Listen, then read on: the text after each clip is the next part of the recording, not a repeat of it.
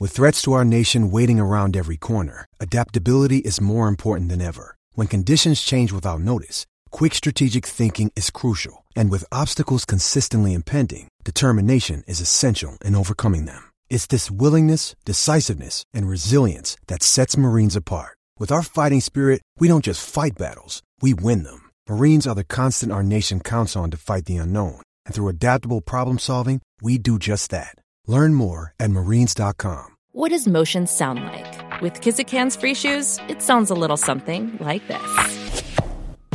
Experience the magic of motion. Get a free pair of socks with your first order at kizik.com/socks. The longest field goal ever attempted is 76 yards. The longest field goal ever missed? Also 76 yards. Why bring this up? Because knowing your limits matters, both when you're kicking a field goal and when you gamble. Betting more than you're comfortable with is like trying a 70 yard field goal. It probably won't go well. So set a limit when you gamble and stick to it. Want more helpful tips like this? Go to keepitfunohio.com for games, quizzes, and lots of ways to keep your gambling from getting out of hand.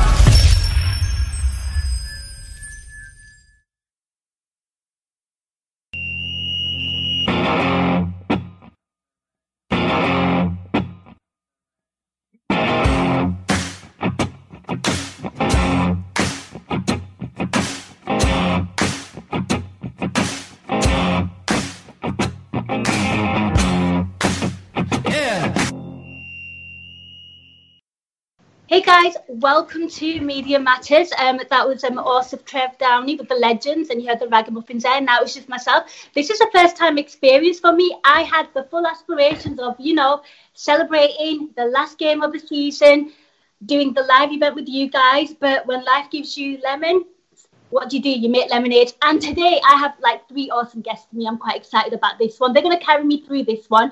Um, you know them, they're familiar voices on um, AI Pro and Media Matters as well. First up, I am delighted to be joined by my sidekick doing a face-to-face kind of thing. It's um, James Pearce. James, welcome. How you doing, Nina? You okay? I am so good. And somebody that I've not spoken to in ages, but hopefully we should be doing a podcast again. It's our very own Jim Boardman. Jim, how are you doing? I'm doing great, thanks. Just uh, looking forward to this. It's been good so far. It has. It's been awesome. And a guy that's pro at all these live feeds. So I'm really counting on this one. It is my super sub, Neil Jones from goal.com. How you doing, Neil? Not too bad, thank you. Okay, guys. So, um, you know, uh, today was meant to be that day. You know, last game of the last game of the season, and you know we had so much planned. So, guys, I want to get your thoughts on this first. Um, first and foremost, what kind of day were you kind of expecting? You know, working in media, certainly yourself, Neil, and James, and Jim as well. Let us know. I mean, what were your kind of? How did you kind of envisage it? Should we give James that one? James, James can take the first, uh, the first pass okay. of the game there. Yeah, yeah. Do you know what? Um, yeah, when he, well, this the, the past few weeks should have been like you know probably the busiest busiest time probably of all of our, our careers so far and certainly the most exciting mm. and certainly you know, the biggest party I think this city probably had, had ever seen because I think I think you could have you could have taken what we saw in the aftermath of Madrid and probably times it by two in terms of um, just the significance of ending that 30 year wait for the title. So um, yeah do you know what? It's been it's just been really surreal. Even you know think back to last weekend when you know, you, you sat there thinking, well, we should be at Anfield this weekend, watching Jordan Henderson lifting that trophy. Of course, this weekend fight should have been the final game of the season, should have been the parade. Probably a million people on the streets of Liverpool tomorrow. So, um, yeah, it's you know, you know, of course, I think that the last few months have probably put into perspective for everyone that um, you know there's a lot more important things in life than football. But um, you know when when when it is your passion, it certainly leaves a big hole in your your life when it's taken away. And certainly, you know, in in terms of Liverpool, you know, it is um, you know devastating. Really, you know, there's no no getting away from it. The fact that um, being so close to something so significant that mm. um, that it was it was taken it was taken away, and we're still waiting for it to come back. Yeah, absolutely. I, I completely echo that. And I think a lot of people kind of had that whole, you know, like for myself included, I was meant to kind of stay over at Liverpool and then do, you know, do the whole parade thing. I was meant to go with my friends. I was meant to do it with my sister and like, to think about it that I've not seen her now in over two months. And this was just something that we just randomly planned. That yeah, it's you know it just felt so casual. I mean, guys, what I mean, Jim, I'll come to you on this one in terms of the city as well. I think you know James touched on a few things there. You know, the city's well, a majority of the city, the red half of the city, have been waiting for this. You know, for quite a long time, thirty years, and you know, I, I can imagine like the Echo doing like massive spreads on this, and you know, just the whole city being absolutely buzzing, and you know, it's it's kind of quite hard, you know, give, give you know, with everything that's happened, that you know, from Liverpool inevitably doing the whole, you know, the whole parade and everything, and we're sat here now, and you know, there's been a few murmurs in the press about, you know, null and void it and cancel the season as well. You know, just the, you know, just how things are just com- completely spun around. Yeah. I mean, your thoughts on that? It has it has spun around, hasn't it? It felt yeah. like we were on um, we were on this train. It was an unstoppable train, really. Um, we were, you know, even the most superstitious people like myself might not have said we're going to win the league, but yeah, we, we thought it, especially as we got we got so close. Um, Europe w- was the thing we might have worried about, or, or, the FA Cup, or other other competitions maybe. But for the league, we just seemed to be focused on it like a train that wouldn't stop. And well, it got derailed slightly. Um, I mean, as, as for the celebrations, when you think about it, they would have started like a couple of months ago, wouldn't they? They'd have been you know, while we were on the lockdown that was probably more or less about the time we'd have been ready to start the celebrations, and they wouldn't have, wouldn't have really stopped. And I think it would have just culminated this weekend. Um, it, it, you know, it, would have felt like I don't know what state we'd have been in now. To be honest, we'd have probably all felt like we had a bit of a virus by now because we'd have been partying for so long.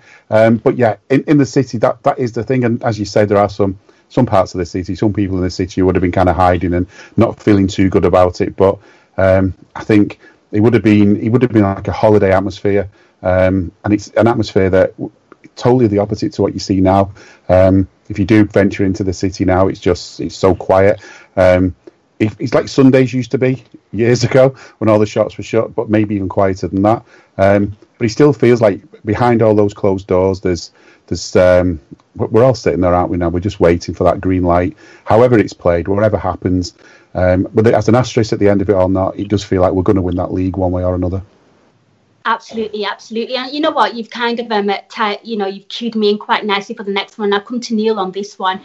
I mean, football's kind of resumed. I think all of us were pretty much fixed on the Bundesliga. I don't know if you guys were kind of like just excited to kind of watch some live football. And I think there was a lot of like negativity about it in terms of, you know, the lack of fans. I watched the Dortmund game and obviously as we all know, and I'm sure you guys have been to the stadium as well in Dortmund, that, you know, they're really, really passionate fans.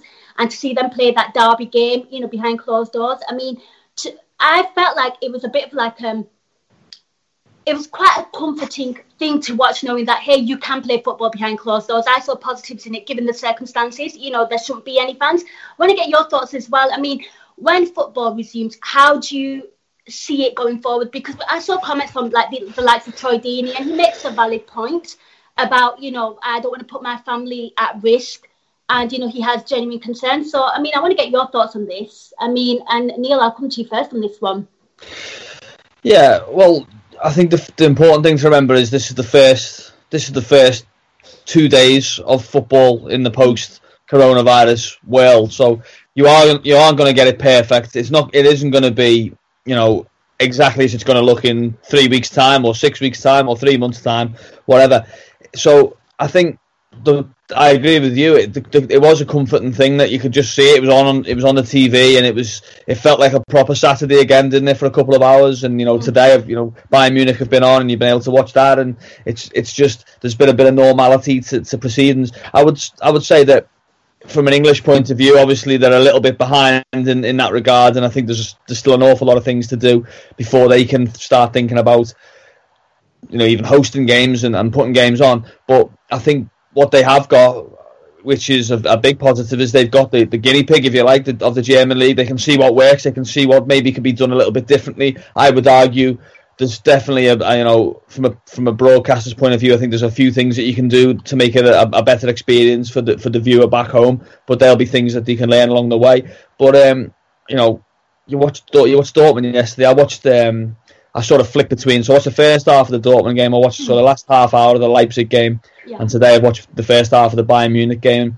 You know, you can still admire good football. It, you know whether whether there's whether there's one person there, fifty people there, or fifty thousand people there, you can still admire good play and you can still enjoy watching a game of football. So I think that was that provided a comfort. And I think the more that you know, fingers crossed now everything goes smoothly in regards to the, the post game tests and that kind of thing, and there's there's no there's no issues coming from there. You know, the more that that happens, and the more that it shows people across the world that you can you can do it if you do this, this, and this. I think it will uh, it will provide an even more comfort for the English game. Yeah, absolutely. And James, I'll come to you. I mean, you know, um, with regards to like Troy Deeney's comments and stuff, you know, I think people kind of forget footballers are human and these are genuine concerns. And I think he's absolutely valid to make them points. I mean, I'd like to get your thoughts on this as well. I mean, how can we make it more safer so, you know, players feel safer? I mean, I was kind of speaking to my sister about this yesterday and I thought, you know these players they've been in lockdown for so long maybe like when they go to like world cup or a european you know when they do when they're off on international duty or you know when they go off on pre-season tours maybe we kind of keep them you know together as a team for quite some time and let them just kind of play their football so that way they're not they're not potentially putting anyone at risk and they can kind of keep it all together. And i'm pretty sure their families are sick of them as well. So it's a bit of downtime for them as well. I mean that's how i would deal with the situation.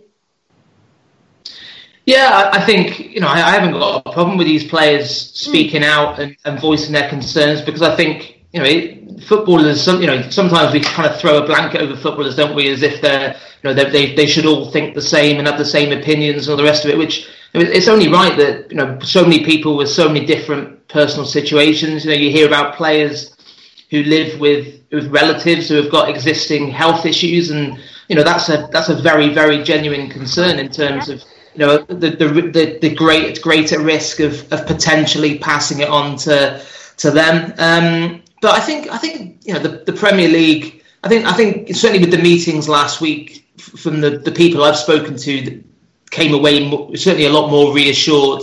Um, you know, it, it certainly wasn't a case of the Premier League saying this is exactly how it's going to be done. You have to fall in line. It was very much a this this is the protocol we're beginning to put in place tell us what you think, tell us your concerns, and we'll do everything we possibly can to try and alleviate those concerns. And um, I, I, think the vast majority of players, and certainly you know, can only go on the the people that I've spoken to, seem seem relatively reassured and, and happy to go back. And you know, the thing is, there's there's not going to be zero risk, is there? You know, if we wait until there's zero risk, then you know the damage to football is going to be absolutely immense and you know you know yes the top clubs will will survive but there's you know the the, the longer we go on without football the more and more damage is going to be done right the way right the way through the pyramid so um, you know I I spoke to someone today who, who said who said you know the reality is training grounds from from when they hopefully reopen which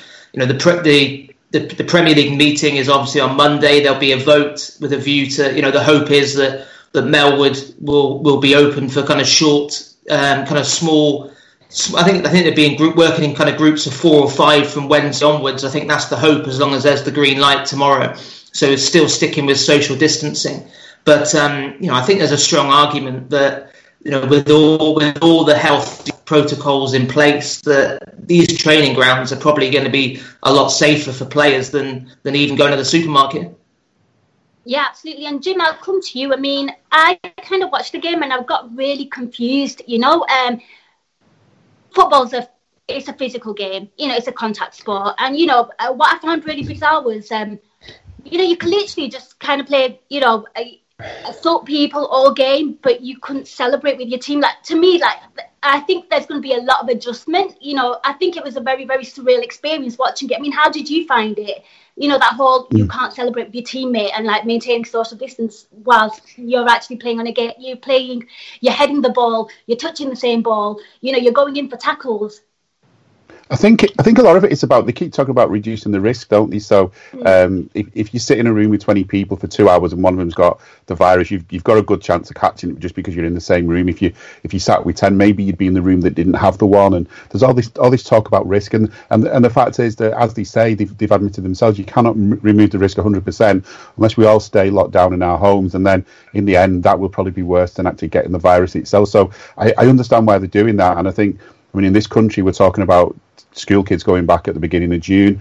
if you can convince everyone that it's safe to do that, which, which is questionable, but if you can do that, if you can convince parents and teachers that that's safe, um, that will help with the football side as well because that means you've you've proven something that says, look, this is as safe as it's going to get, and it's better to do this than than to not. And I think I think people will will get used to that idea. But as you say, it's going to be it's going to be with, with changes. So in, in a school, you can only have 15 in a classroom. You've got to stagger start times.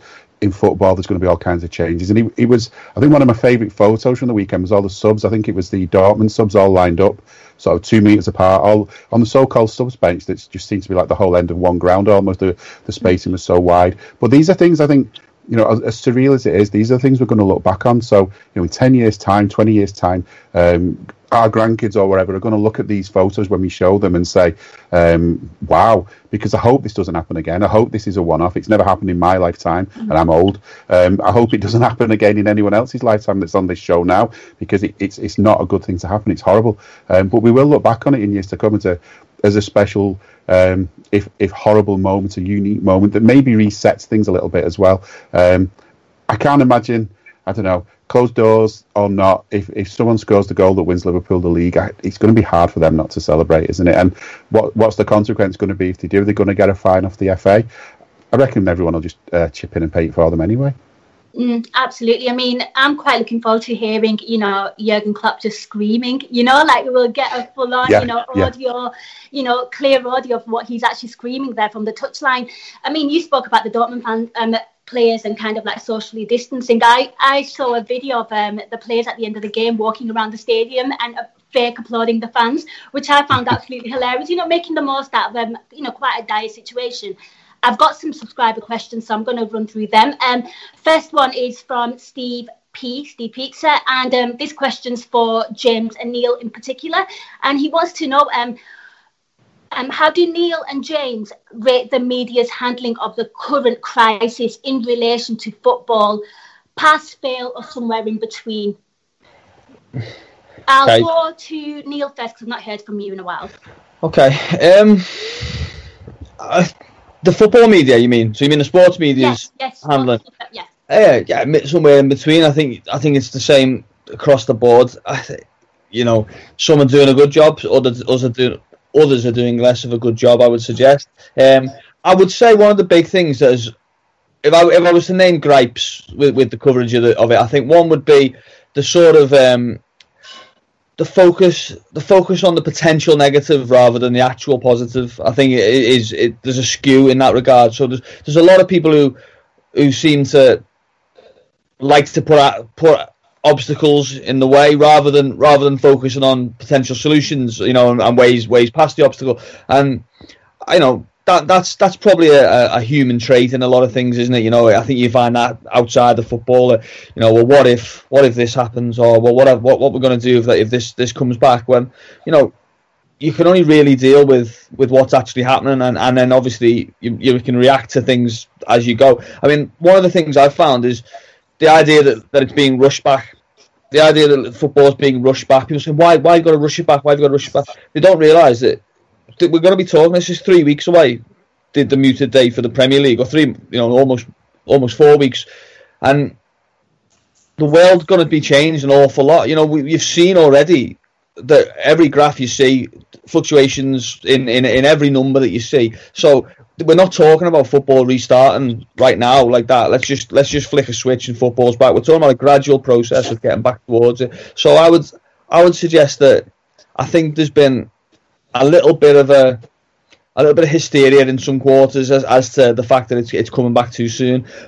By, by the same token, I think the other thing I'll, I'll, I'll pass on to James on this because obviously me and him are, are in a similar position where it's hard for us to write anything because you get that you get the accusation of the agenda, the famous, you know, the agenda. But I do think there's been um, people too quick to dismiss issues as well as an agenda, rather than rather than actually looking and saying, well, actually, is it is it something to discuss, or, or is it just no, we won't listen to him because he's from Watford, or we won't listen to him because he's from Liverpool, he's from Brighton, wherever, he's from Leeds. So I think I think the debate needs to be a little bit, or I would like to see the debate made a little bit more adult if you like, and, and less down tribal um, tribal roots. Yeah, I think I think Neil's spot on. I think the, the other thing that struck me which you know, this isn't a criticism of the media at all. I think it's just it shows the reality of this situation, just how much kind of briefing that has gone on, you know, uh, off the record with various executives pushing various different agendas, and I, I think we have seen, you know, an awful lot of of self interest at, at play. You know, I think you, you only have to look at, you know, the, there was the initial stuff, wasn't there, about you know, Karren Brady was probably the epitome of that with the calls for the, the season to be declared null and void. Um, then we've had all the business with, you know, neutral grounds, and then, you know, it, we can't possibly then play at neutral grounds, and then, you know, that is now in the balance again. Now we've had the stuff about, well, you know, should there be relegation because talking about the integrity of the competition and you know is, you know is it a level playing field because you know we had to play them away uh, you know in front of 50 odd thousand you're going there to play in an empty ground is that fair and so you know I, and not many people in football have actually kind of you know, we, you know, a few. You know, we talked about them before. You know, Troy Deeney. You know, I think Glenn Murray was another one. Probably the the Brighton chairman has has been quoted quite regularly, but you know a lot of a lot of the a lot of the things we've we've read have been you know executives and, and club officials wanting to push certain agendas um, without wanting to necessarily put their name to it. So um, and you know I think that's still the challenge for the Premier League. I think that's you know that that's the thing that strikes me from all the coverage and all the different stories you see is trying to navigate their way through because you know every club is looking out for themselves and every club is looking for you know the ones at the bottom. You know there was there was all the stuff wasn't there about the TV money? That was the big thing initially. You know we kept getting told you know the, the reason this season has to finish was because they'll have to pay back what was it 760 million pounds to the broadcasters. And mm. then and then we subsequently found out well they're going to have to pay back a significant a chunk of that anyway because the broadcasters aren't getting the product that they were promised in the contract. So, you know, there's all there's all that kind of thing to work through. And then for some teams down the bottom, well, they're thinking, well, you know, the TV money, although it sounds massive, it's not actually as big to them as, as relegation, which could cost, you know, you're talking hundreds of millions of pounds if you get relegated. So, um, yeah, I think that's the thing that's it's it's been relatively difficult, I think, because there's been a vacuum, because there hasn't been, you know, we get the the on the record three, four paragraph statement from the Premier League after every meeting, but inevitably that tends to be quite bland. I think it's it's always in the hours that follow that you get the, you know the details emerge, but of, of course it's um, you know there's a lot of people pushing pushing their own ideas on this. Absolutely. And sticking with you, James, I've got another question here for you. Um, it's from Steve W. And he wants to know um, for James on switching um, to the Athletic a year on, how has your journalism um, changed um, with you know the sort of longer pieces that you've been doing in, in comparison to you know your your whole deadline stuff that you did for the Echo? I mean, so a year on, you know. yeah, yeah, yeah. Certainly, certainly no regrets. Um, yeah, John, I must I must admit. Um, it's it's been a great year. I've really really enjoyed it. It's very it is very very different. There's no getting away from that. I think Neil will know know well himself from from life at the Echo that you know when you're when you're having to write for what was it probably five or six different web spikes over the course of a of a day. Um, you never really got much chance to, to focus on anything before you were on to the next thing, and um, you know you were you were judged on kind of web hits per day, and um, you know, it was almost kind of like a, it felt like at times it was like an endless kind of production line of of churning out comment pieces that probably at times didn't need to be written. So um, yeah, to go from that where you're doing five or six things a day to doing probably three a week has been a, a massive change. But um, yeah, I'd say it's definitely more rewarding being able to do stuff in in more depth and, and in more detail. Yeah, absolutely. I think a lot of people have been loving your sort of long pieces, and I think they've been getting a lot of positive feedback. And I feel like you're a bit of um, a Twitter darling now as well, you know, because you're not crushing transfer rumours on, on social media. so, you know, oh, give it, give it six weeks. Give it six. give it six weeks. Honest to God, I kid you not, James has broken my heart more times than anyone on Twitter. You know, we're linked it, and he's like, "That's absolute rubbish," and I'm just there crying and comfort eating. I've got a question for all of you here. Again, it's from Steve W, and he wants to know um, how do you all see the future of football journalism developing in the future? And um, do you think it's possible for a lot of established media to break out the style of low quality content written for advertising and sort of clickbaity stuff? And Jim, I'll come to you first because I feel like there is so many clickbaity articles on, you know, the amount of times there's like a transfer rumor and somebody will say, it's such a player, I'll save you a link, I'll save you a click you know, like the comments underneath. So I want to get your thoughts on that. Do you think the quality will hmm. improve? I think it's going to have to because I think people people are wise to clickbait a lot more now. Hmm. Um, you, you spot yourself, you feel that urge to go and press that button because you've read that carefully worded tweet or that headline or whatever. And it, it goes back to I mean, you probably won't remember back in the 80s, there was a, a thing on a thing called teletext and club call where you could pay um, 40p a minute or something to listen to a phone line with transfer gossip, which was basically nonsense. It wasn't, there would never be anything on it if you did listen and you get told off, uh, off your mum or whatever for running up a phone bill. It's, it's, it's kind of the same. Um, you, you, you wait. for ITKs, I love it. I love That's, it. And it, it's just, it's the same principle now. And I just think people are wise to it. And if you use a model like like you've seen in the Athletic, and um, so you're paying a subscription, which isn't isn't a fortune, it's affordable. You're not just getting the content on your own on your own team. Like Anfield Index, again, there's there's a subscription. I'm not just saying this; it's affordable. You're getting the content you want. As, as you do with you, with Netflix or, or other outlets like that, um, it, it's a way to get what you want without loads of advertising, maybe a little bit to sort of um, to just to supplement the, the money that's coming in. But then you're actually getting to enjoy whatever it is that you're trying to consume. In this case, content about football. So I think over time, it's got to um, it's got to improve. Um, there's some local newspapers now, and I won't mention any names, but they're, they're, practically unusable because the amount of adverts and, and the amount of stuff that's running in the background to try and present you with this page that your your machine, no matter how much of an ad blocker you've got, it's still fighting like mad to just try and show you one page. It's got to stop. So I think I think the quality will come through, um, and I think you know th- this is maybe the time when we'll start to see it because it's it's now that the likes of, uh, of the Athletic are bringing memorable articles out that are important. Um, because journalism isn't isn't about really isn't about just throwing stuff out, isn't just churning stuff out. It's about going finding the story and, and telling the story and getting to the bottom of that story and, and sharing that with people. And whether you're doing it as, as a fan because it's, it's your club or, or as a someone who covers one club because you, you want to, you know, that's your job to cover that club, or whether you're doing it in, in general terms about football, you've got to get to the bottom of that story. That's what people need. And yeah, at the moment, people just read stuff really quickly. People don't have a lot of time, a lot of the time. But you know what? They find the time when it's something worth reading. No, they do absolutely. And Neil, I'll come to you on this one. I mean, it, I think Jim's made some really excellent points there, and I feel like people are getting smarter now. You know, the the the consumer, you know, the, the people that read your articles, they're getting a lot smarter and, you know, like the save you a click. And I think people get really fed up of, you know, things that have been pushed by advertising or something that's quite clickbaity. I mean, how how do you kind of keep the balance of, you know, keeping the advertisers happy as well as keeping, you know, your, your yeah. service users happy?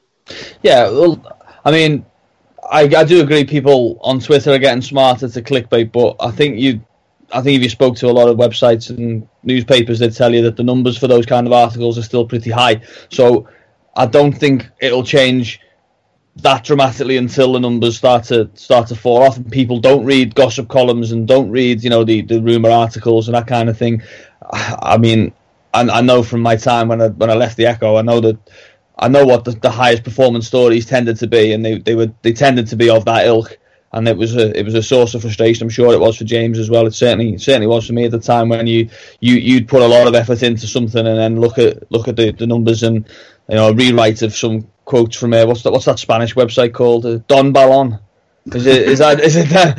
Yeah, they they seem to feature or um, yeah or transfer transfer Mercato or one of those one of those kind of uh, websites, but at the same time, I think the biggest challenge now is going to come, obviously, because advertising revenue is going to fall. You imagine, you know, companies are going to struggle, aren't they, across the world? So that's going to filter into into journalism. It's going to filter into advertising. So there's a big challenge for the industry as a whole. You know, one that I'm pretty sure I'll be involved in at some point because it's it's, just the way it is. It, it's it's it was already a pretty uncertain industry even even before this, and obviously this is not going to help it. Um, in terms of where it can go in the future, I, I I've noticed. I mean, I think one of the big things, or big trends to emerge, probably accelerated in lockdown, and, and, and definitely in the last 12 months, I would say is is is players, athletes producing their own content. And I, I mean, I saw last night, you know, Raheem Sterling in conversation with Megan Rapinoe. You know, you're seeing stuff that goes on in America with people like LeBron James and, and those kind of things where they're they're they're monetizing their their own brands without without needing to do it through ESPN or through you know Goal or whoever they want to they want to do. So I think you're going to find a lot of a lot of athletes and a lot of clubs wising up to that and looking for ways to exploit that in, in the in the coming years and months. So that'll be interesting to see because it's it's it's another competitor, isn't it, into the industry when it's it's yeah. not just another it's not just another competitor. It's it's the, the talent as well within the industry. So it'll be um, it'll be interesting to see just how uh, how high and how quickly that starts to grow.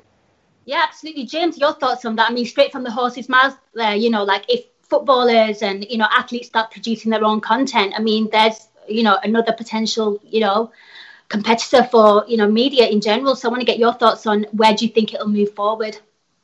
Yeah, I, you know, I, I mean, it's changed absolutely massively in you know certainly the last ten years, but even the last five years. When I think back to my early days at the Echo, when you could guarantee if there was you know, a new manager was in the door, the Echo reporter would be down there. You know, the, the day that the new manager started, if a new signing was made, the you know that you know you, you you'd be there to to have that chat. You know, that's that that went by the wayside quite a long time ago. You know, you had the advent of of club media, especially in terms of um, you know the club's own website and TV channel, and um, so yeah, it's become you know access in general has become a lot more difficult, and yeah, and you know as Neil said, where where before maybe a player would would look upon the mainstream media as like pretty much the you know the, the only way really of, of of getting his message across to the fans if he wanted to say something.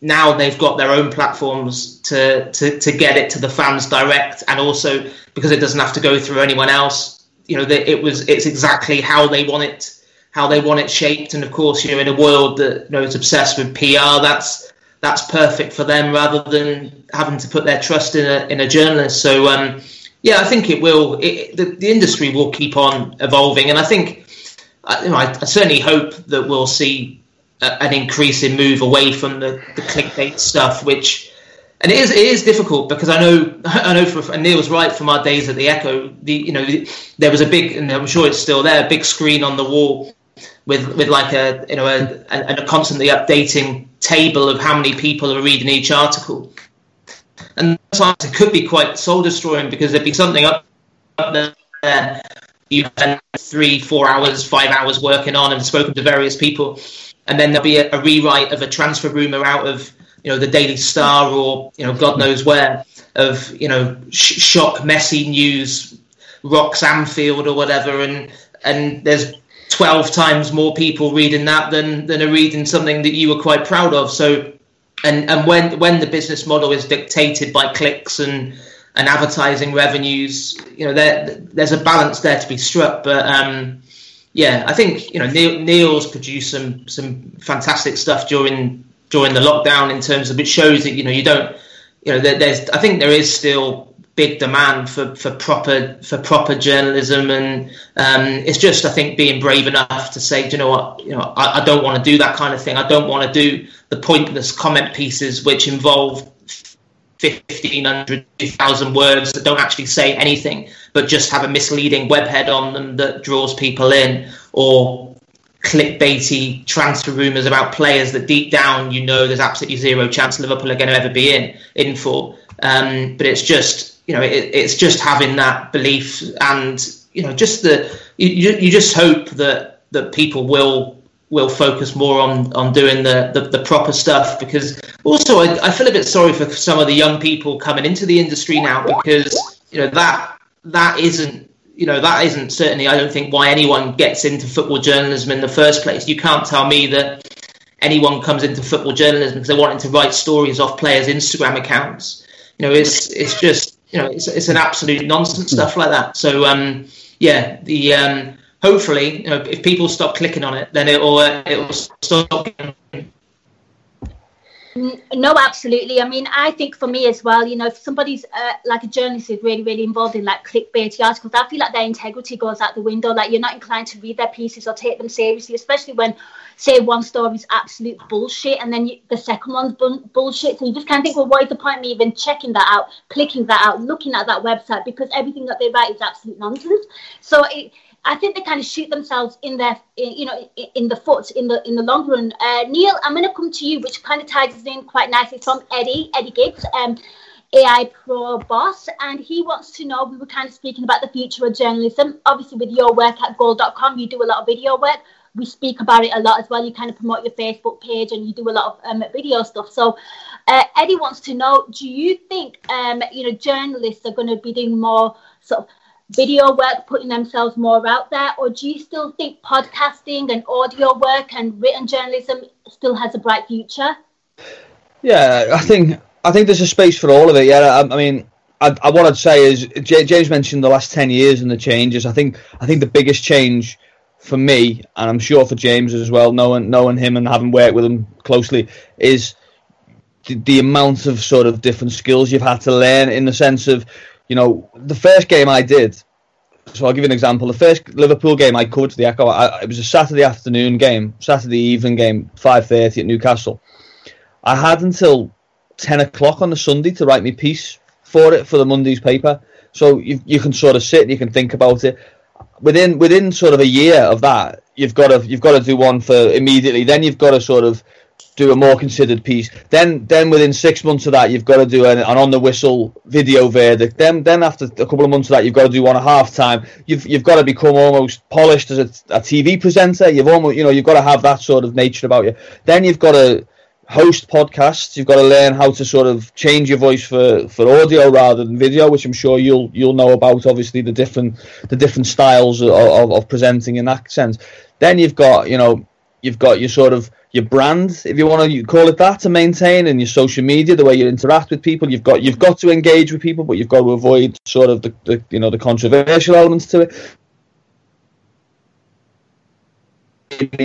Really learn some really valuable skills, but also some difficult ones as well, because obviously me, and I know James will be the same. I'm, I'm sure, sure. You know, I met, you know, Jim when you when you first started writing about football, that was what you were doing. You were writing them, you were writing blogs yeah. about it, you were writing articles about it, and that was your that was your sort of what you wanted to do and what you were good at. And all of a sudden, you've had to sort of you've had to maintain that level, but also bring everything else up at the same time. You know, and, and become a an all rounder in the industry. And I think that's that's what you see now. I mean, there's a few there's a few examples um, or exceptions, should I say, within journalism of people who are just writers and they're very good writers, and, and you wouldn't you know you sort of wouldn't move them away from that. But you're seeing now. I mean, how many people Twitter feeds, you know, experienced journalists who've been doing it for years, and they've got to they've got to learn these tricks. They've got to learn how to do these selfie videos at, at games. They've got to, you know, be the ones doing the web chats at the end of, of games. You know, James, you do one after every every Liverpool game, pretty much, don't you? Sort of a Q and A where you're sort yeah. of, you know, you, you're like that quick fire. You're finding answers. You know, you're not sort of, you're not just waiting and, and, and thinking about your piece. So it, it, it really is, um, it really is a challenge, and I do think I do think from a video perspective, I mean, I've, been, I've done a, a, fair bit in the last 12 months with Goal where they've been sort of documentary style, and that's a big, big trend at the moment, isn't it, in sports journalism, the, the big documentary. And, you know, I'm sure we're all watching Michael Jordan at the moment. I'm sure we've all watched, you know, Barcelona and Leeds and all those other clubs that have done the fly on the wall. I think, um, I think there's a big trend towards that, and I, I can see I can see it increasing, but to be honest, I can see everything else increasing along with it. So I think it's sort of the balance will always be there between written, between audio, and between video. You've just got to get better at, at all three disciplines. I've noticed my, my daughter's actually at uni now. She's so she's 18. She's well, she's not at uni because nobody's anymore, but she's doing journalism and she's got to do the video, she's got to do the radio, she's got to do the written, she's got to do infographics for the for the yeah. TV pieces that they do. Um, she's got to edit it. She's got to do all of these things. Now, obviously, th- that's good because they're going to teach you everything, including shorthand still for some for some reason. Um, they, they, teach you all the skills, so you've got them. And later on, I suppose you're going to cut some of those out. But the, but the truth is now that, that people do need them. I mean, even when you watch the, the traditional TV news, like the local news, Granada reports, wherever wherever you've got where where you live, there would have been a time when there would have been the man in front of the camera or the woman in front of the camera. There would have been a cameraman, a sound man a lot of the time now it's just the, the person that you see in front of the screen is the person that's doing all of that, and then going back to the to, to the base later on and editing it all into a package that goes mm-hmm. out at half six that night. So you, you've got to you've got to be able to do all of those things now, which I suppose is good for the younger generation coming through because they are being taught all of those skills and they've got to embrace them all. They can't sort of sit there and think, I don't really, I don't really want to do this. I'd rather just be a writer because I don't think you're necessarily going to get mm. a job through, throughout your career where you can say, I just want to be a writer. No, you're absolutely spot on, Jim. It was exactly the same for me at uni as well. You know, go out there, film your little um, news piece, bring it back, edit it. You know, everything, literally everything. And yeah, I'm uh, I'm not surprised at all that it is still pretty much the same. I'm still surprised that they're making this shorthand though, because even then it felt like a bit of a redundant skill. You know, you thought I can use my camera phone, I, you know, I could do anything. I don't really, but obviously they're still teaching. I'm guessing it's Teeline shorthand. I'm not sure to be honest. I think it's Teeline. She said, um, I think it's the NCTJ or something like that to yeah. get the accreditation. They still want it, so there'll be some sort of elderly people like like the FA. Um, yeah. equivalents down in London somewhere deciding that you still need that. There aren't really, they don't venture out much probably madness, absolute madness. And Jim, I actually do have a question for you. For you, um, it's from Eddie, and he goes, um, Jim's obviously worked on both scales, mainstream media, and of course, you know, fan media here with us. Um, you do a lot of work with us, which is absolutely awesome. And he wants to know what do you what do you think, Jim, um, in terms of what the club could do to kind of get both on board. You know, we see a lot of mainstream media. What could the club do to get more fan media involved and kind of keep a happy balance? I mean, do, do you think they're doing enough, in your personal opinion, the club? Um, they they try to. I mean, I get emails off the club, so I get to, to Anfield Road to that to that yeah. website. Uh, but they tend to be PR emails, um, trying to tell me that you know some players have done a great thing at a local school, um, and then they tell you that you can use this video, but you mustn't you mustn't actually use this video. You must only embed the YouTube clips, and and then so straight away you start feeling kind of like um, this sort of equivalent of like you know you're not quite allowed to have this. You can you can only borrow it because I, I, can't see them saying that to. Um, to the Daily Mirror, for instance, like you must not um, take this video yourself. That we've sent you on WeTransfer and put it into your own um, your own viewing thing. You know, you, have just got to embed the YouTube. But I think as as fan media, we're the, we're kind of the, if you like, we're an extension of their PR department. We're, we're as fan media, your your main thing is the club. So when Hicks and Gillett were Liverpool's owners, the last thing they wanted was to let fan media have anything to have anything to say, yeah. because obviously we there'd been nothing good to say. Um, and there's probably been times under FSG when they would agree the same, like the thing over the ticket prices, um, the thing over furloughing recently. The last thing they want then at that moment in time is fan media.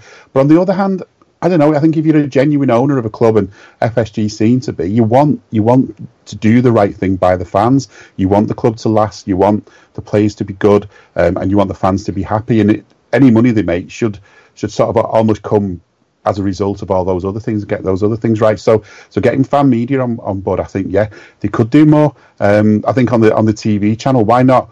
Why not show some content made by fan media? Why not have um, Redmen TV, for instance, doing you know one of the shows they've done, adapt one of those and get that on LFC TV. Um, they they could do um, they could definitely get Anfield Index on. Um, they could start doing podcasts, uh, promoting podcasts.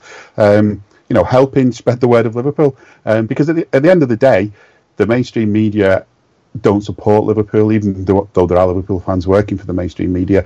They're not bothered about Liverpool's image. If you get fan media on board, you get more of a voice that's basically backing that club, and all of the clubs could try this. Um, and I would imagine some are already thinking of that because there are some quite forward-thinking clubs. But I'm not knocking the club. The media's come on such a long way since Liverpool were the last club to get even a website, so um, it, it's not doing too bad compared to how it used to be.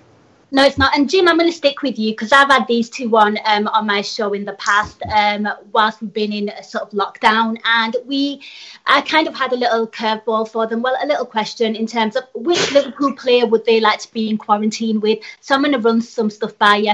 Um, James there wants to be in quarantine with uh, Joe Gomez because he's a he's a lovely person. Neil wants to be in with uh, Gini Wijnaldum because Insta, you know, he'll take great pictures, right? And you know, you'll give him fitness inspiration. Definitely. I would get in with James Milner because he would do all the awful, boring tasks around the house. Here is a visual representation of my life right now. This is my mic. He would, he would fix that for me. My life is an absolute mess right now at home. So, Jim, which Liverpool player would you be in quarantine with and why? I think off the top of my head, I think I think Andy Robertson for his energy. Um, I think he's funny. he, he makes me laugh so much on those videos that he's done. Um, whether whether we'd need to sort of do some Zoom calls with Trent to get the proper banter going, I don't know. Um, but he is funny. the energy of him, um, you know, like you're saying, James Milner, get all the boring little sort of tedious jobs done out the way. You know what? I'm not bad at doing them if I really have to. I can put up with them. But more, some of the more energetic stuff, I know he'd, he'd mow the lawn for us, wouldn't he? You know, he'd do all that kind of stuff. So, um, so yeah, he's funny, um, he's energetic, and you know, I, I think he'd be good to have a, as a house guest.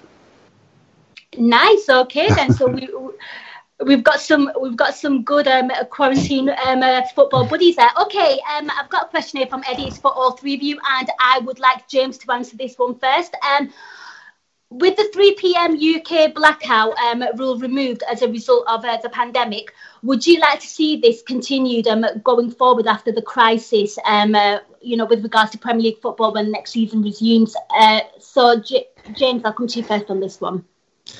Uh, yeah, personally, I would. Yeah, it, it's it's always struck me as a bit of a a bit of a strange, out, outdated one. I'm, you know, I know, I know, I know why why it's why it was put there and why it's been there for so long in terms of um, you know trying to trying to not put people off actually going to matches. Um, but no, I, I just think you know, I, I, I don't think it would have any impact really on on attendances and you know how many people really you know if, if it's if Liverpool are playing at Saturday three o'clock are there really that many people that you know if they can't watch it on TV they end up going somewhere you know going to another ground and supporting a, lo- a lower division team. I'm not sure that that that, that really happens much I think we all know that you know even even though there's been this clampdown in terms of uh, on pubs in the city centre, showing games on you know foreign streams at three o'clock on a Saturday.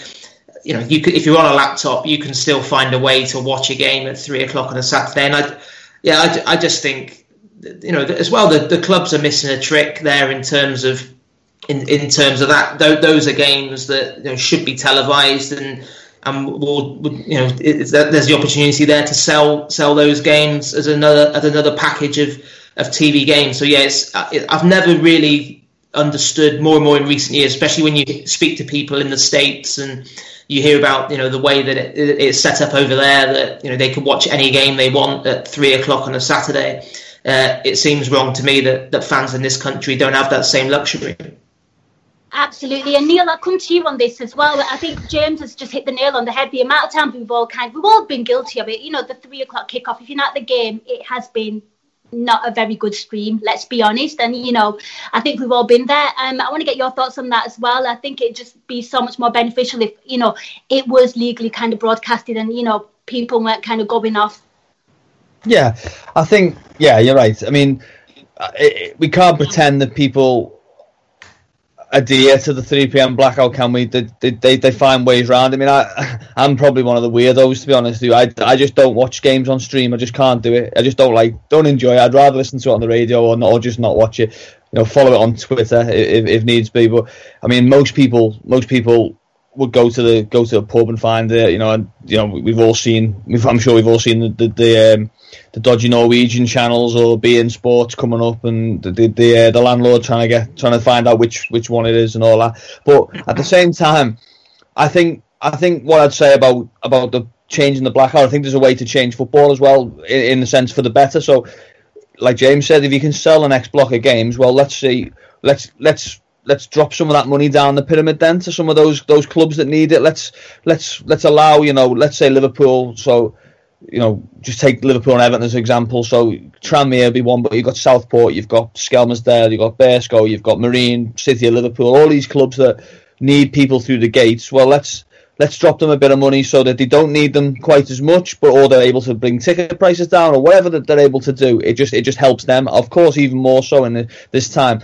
And also, I, I mean, I'd love to see football on on terrestrial TV uh, and free to air and, and, advertising it and you know showing all right it, it won't you're not going to get Liverpool v Man City on, on BBC but you might get you might get Aston Villa against you know I don't know I can't even think of another Premier League club. Norwich, Aston Villa against Norwich. Yeah, but it, it's something, isn't it? And you've seen you've seen from the Bundesliga that when when that's on, people will watch it. You will get a good audience on, on the BBC. You might not be you might not be sixty million people. It might not be twenty million people, but you'll get a good audience, and it will it will promote the game in the way that the the broadcasters want. So I would like to see a couple of couple of those things brought in. I think I think this is the first step. I think it's a step that people have been waiting for, isn't it, for the 3 p.m. blackout? Probably not the circumstances anyone envisaged it, but I think people wanted this, and I've been calling for this for some time. But I'd like to see it used in the right way and not just become a, um, you know, another another vehicle for Sky and BT to just grab the um, grab the game a little bit tighter. I don't know what Neil's complaining about there. I love watching Liverpool games without with Arabic commentary. You can't beat it. It's brilliant, you know, like everything just is so exaggerated.